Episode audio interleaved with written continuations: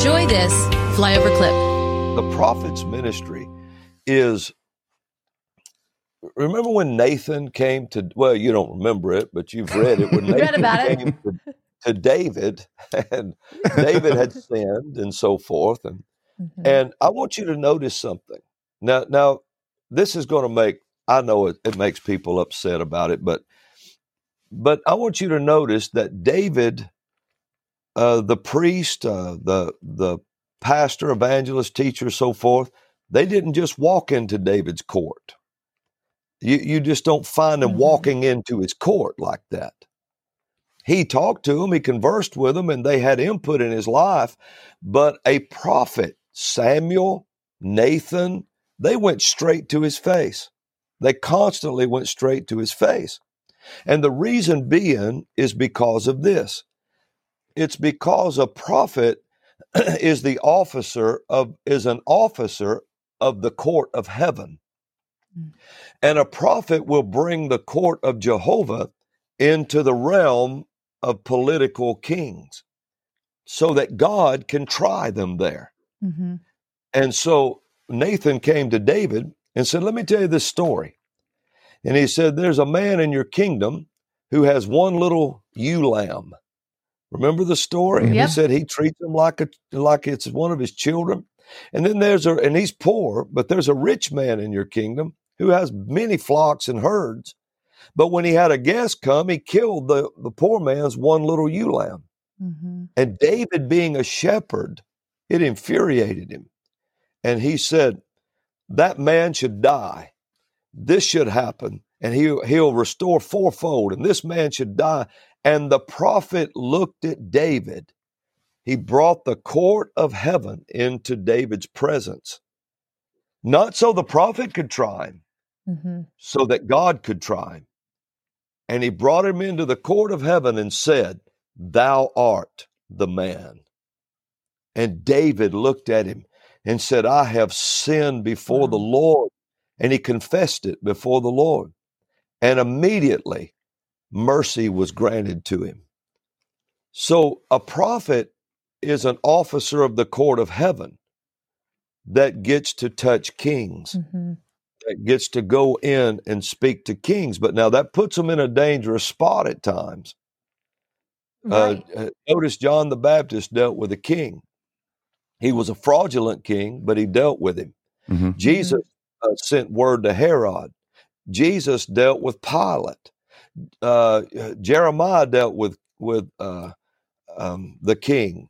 You have um, Isaiah dealt with kings. You have Hezekiah. Remember, Mhm. you have Moses dealing with Pharaoh. You have Mhm. Elijah dealing with Ahab and Jezebel. You have all always a prophet deals with kings because there's no one higher to appeal to but heaven. There's no other Mhm. appeal. Men get corrupted by absolute power. And when they do, they become tyrants over the people, and the people cry out, but they have their head in a bag screaming, and there's nowhere to go. So they call out to God and appeal to heaven, and God raises up prophets and says, Speak to the king. Because, and- and whatever the king says, he will pass his own judgment in the court of heaven. And so, however that king judges is the way he'll be judged. And that's why they hate prophets. Mhm. Rogue kings hate prophets. And is that why you talked about Samuel with uh, Saul on Sunday at Church International? And then when he Yeah. took the anointing, then he had the anointing and he was taking it to David that he didn't want Saul to know that he had that anointing or he would have killed right. him on the way. That's right. See, because it, you'll notice in in um, uh, it's First Samuel fifteen, you get to where uh, Samuel goes to Saul. Now, the Lord had told Samuel to anoint Saul, so Saul was anointed. Now, the office of a king and the anointing to be in that office are two different things. See, if you're in an office of a king and you're not anointed to be in the office of a king, it, it's too heavy. Mhm. It weighs too heavy on you and it can drive you mad. Mhm. It can drive you crazy. You know, King George III went crazy. He went crazy because uh, uh, when the, the anointing to rule America the way he was doing under his thumb lifted. He couldn't handle the weight of it anymore. And Saul, you know, when, as soon as the anointing was taken from Saul, mm-hmm. Saul went crazy. Mm-hmm. The moment he did, because the mantle's too heavy. See, and so Samuel goes to him and he says, um, The Lord has rejected you from being king. And he turns to walk off, and Saul lunges for him. Mm-hmm. And he, when a king lunges for a prophet and seeks to grab hold of that prophet like that, and he's trying to control that move. Well, that prophet sent from the court of Jehovah, from the court of Yahweh himself into the mm-hmm. earth. When that anointing comes upon that as a prophet, you reach your hand into that power, you're in trouble. Mm-hmm. Remember, there was one young prophet who went to uh, uh, Jeroboam, the son of Nebat, who made Israel to sin. And he goes to him and tells him about his false altar he set up and made the people worship an idol because he was afraid the people would go to Jerusalem and worship the true God and would quit being following him and turn and kill him and go back to the rightful king. Mm-hmm. And so this prophet came to him and said, That altar, he said, that altar there will burn the bones of those that, that's offering on it and so forth. And and he said, This will be a sign to you. The altar will break open and smoke will come out of it. Well, uh, Jeroboam, the son of Nebat, stuck his hand out and said, Grab him. And his hand withered on his wrist, and he couldn't pull it back again. And he begged the prophet, Pray for me that my hand be restored. And the prophet did, and it was restored. But you stick your hand in that power. Mm-hmm.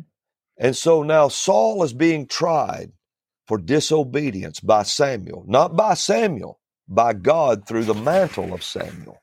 Mm-hmm. Does that make sense? Yeah. Samuel brings the court of Jehovah into the realm of the king. He tells him what the Lord says. Thus saith the Lord. That's God in his government.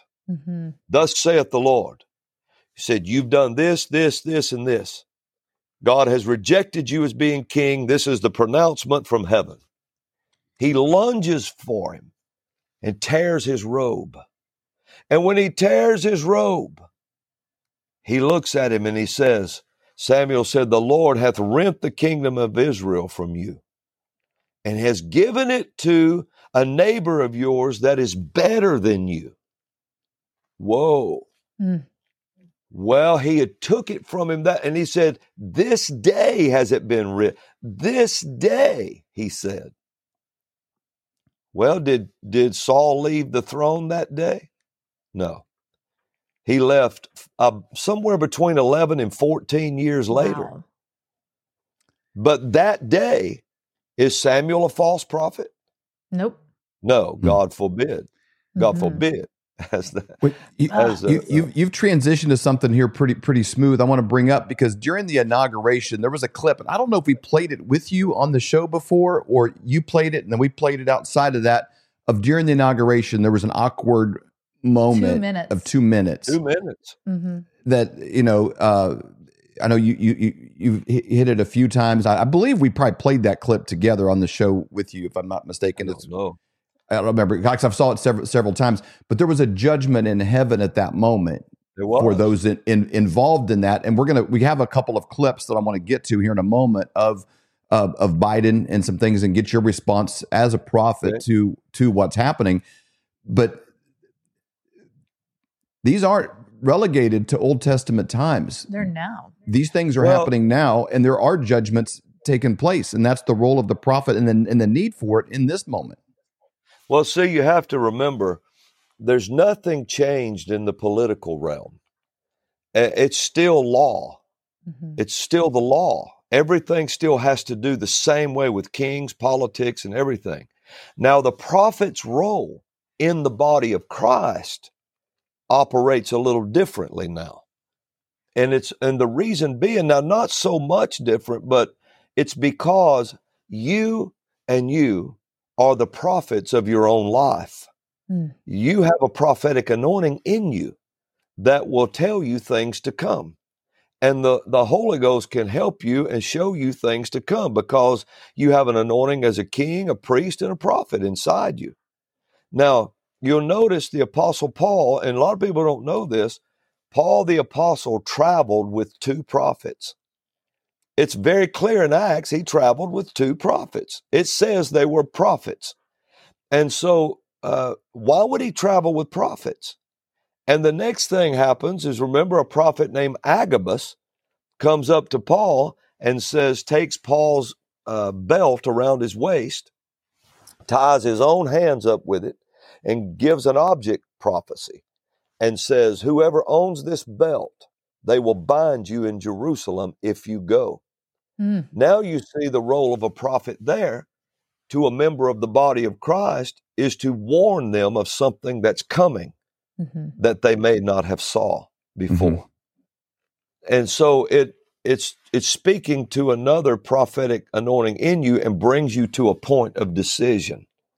You have a decision to make. And Paul said, Why do you want to weep and break my heart? He said, I'm not only ready to be bound in Jerusalem, but to die. Mm. Paul announced at that moment, I have made the decision to die. I'm not going back. I am going to leave this world, but I'm going to speak to Caesar, and that'll be my last thing. And I'm going to leave. He could have stopped. He could have turned around. He could have walked off because the prophet warned him. Mm-hmm. Why would he warn him if the Lord wasn't giving him an opportunity to decide? But he said, I'm ready to go. Elijah did the same thing. See, here's what you have you have the apostle, the prophet, the evangelist, the pastor, and the teacher. The mm-hmm. teacher cleans out the ear and explains the details. The pastor is married to the church. The evangelist is longer than the others, the other four, and goes between them all. The prophet points the way. But the apostle is the only one that can touch all the other four. And so that's why an apostle will operate in all of these because it's an establishment ministry. An apostle corrects doctrine and establishes doctrine. A prophet deals with, with the courts of heaven, law, the future, um, hope. Uh, he brings not only words from God, but words that the people can speak from God and start and start calling mm-hmm. into the future. Um, but none of these can judge the prophet's ministry because the Bible said a man rises or falls to his own master, and a prophet is called the servant of the Lord. Mm. And they put mm. themselves out in a vulnerable position. Yeah. And when they do, they put themselves out, and here's what happens a prophet is a warrior. He, if you think he's not a warrior, look what Samuel did to Agag. Mm-hmm. He said, What Saul didn't do, what the king refused to do, the prophet did. Remember, he said, You were supposed to have killed them all. And if he'd have killed them all, there wouldn't have been Haman in the book of Esther. Yeah. He wow. said, You have to kill them all. And, and Saul said, I saved the best and saved the king. And Samuel said, Bring him out here. And he brought him out there, and the Bible said he took a sword and hewed him in pieces. Hmm. That don't hmm. mean he hacked him up. Samuel was skilled with that blade. He whittled the boy down right in front of everybody. I mean, he cut him up just like an expert swordsman and then walked off. Can you imagine the comment sections back then? Oh, man. People have been going crazy. Uh, he probably got some crazy emails after that. oh, don't you know everybody standing around was aghast at what he yep. did. But he walked off. And so uh, he starts to walk off. Everything's uh, like this. So Samuel was a warrior. Well, here's what a prophet does it's always religion that attacks prophets. Here's what a prophet does. He takes a blade and fights off the enemy with one hand while he holds back his the own his own family with the other hand and and the, they're all gnawing on his arm and he's fighting them off over here. And then only when the enemy falls does everyone look and go, oh. Oh, he knew what he was doing. Wow. well, nobody, you know, a warrior will throw himself between you and the enemy. Mm. And so the Lord deals with his prophets. And the scripture talks about when a prophet prophesies, let the other prophets judge it, mm. not the other others. Because you, you don't even, you, you have to understand the mantle mm-hmm. of what's happening. And so That's Samuel huge. goes before. Yeah, it's big. And, and prophets go beyond the light line. Mm-hmm. Now, what I mean by that is this. Take these uh, well take this take this cup. Okay. Um, this cup is made up of matter. If so there's molecules in it that are vibrating. It has a frequency to it. Now they're not alive. You're not going to come in the morning and find a bunch of baby cups sitting around on the counter somewhere they're not going to reproduce but there are mm-hmm. moving mm-hmm. molecules inside this cup if you could vibrate those molecules in this cup, as it approached 186,000 miles a second, in front of your eyes, this cup would start to shrink. And it would get smaller and smaller. And when it crossed the light line, it would just disappear. You wouldn't see it anymore. And you'd say, man, it disappeared. But if you slowed it back down, it would come right back into view little, and then it would come back into view. And when it finally made it to this frequency, it would be a cup again that mm-hmm. you could pick up. Well, this is the way it is in the world of the spirit. God said, Let there be, or light be. Okay. So there's a light line drawn. Anything above the light line is in His world. Anything below the light line is in your and my world. Mm. So the light line, you go above that, up here, you know, the Jews used to teach this. The ancient teachers, they said that David could pray things in heaven and they would see things in heaven and he would pray and they would leave heaven and materialize on the earth. They actually teach this.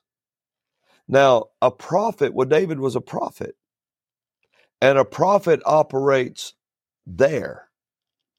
They they see that. Mm-hmm and they start talking about that in this realm right and and that sounds way different than here but, but then it eventually it, makes its way there then and that's yeah, kind of what we're seeing even right. now do your feet ache and throb in pain with every step you take every day of your life well, kiss those days goodbye with slippers from mypillow.com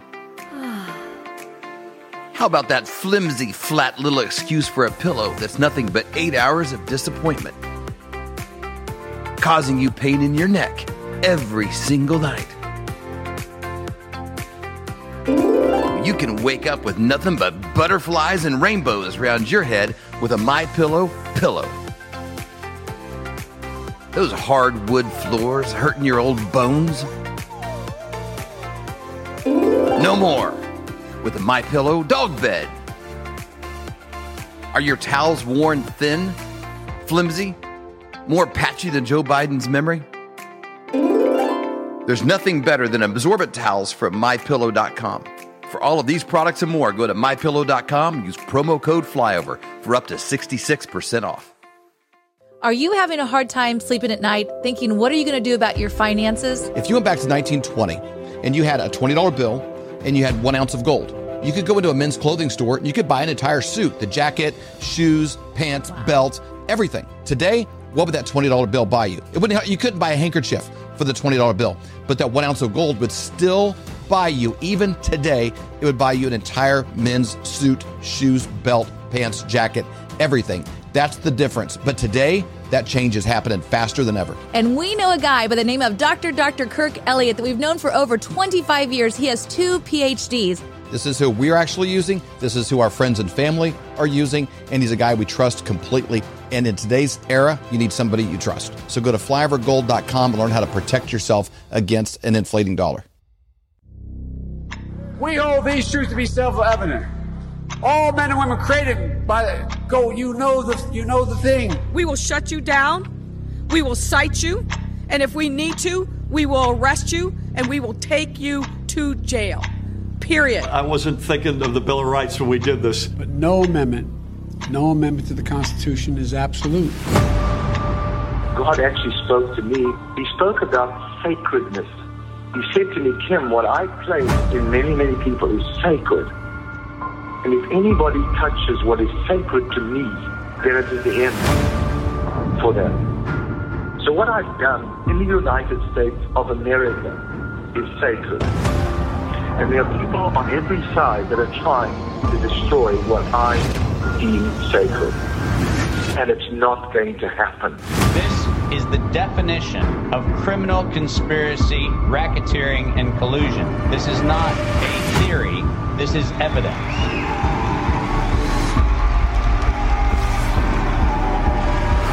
I have upheld this country to spread a light to the rest of the world. When you choose to go against the sacred thing that God put into the very heart and the soil of this nation, this was sacred to God.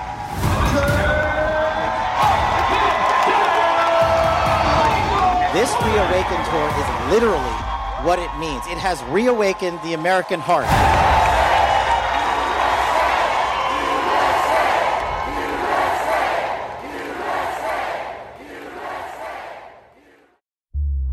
For more great content, go to flyoverconservatives.com.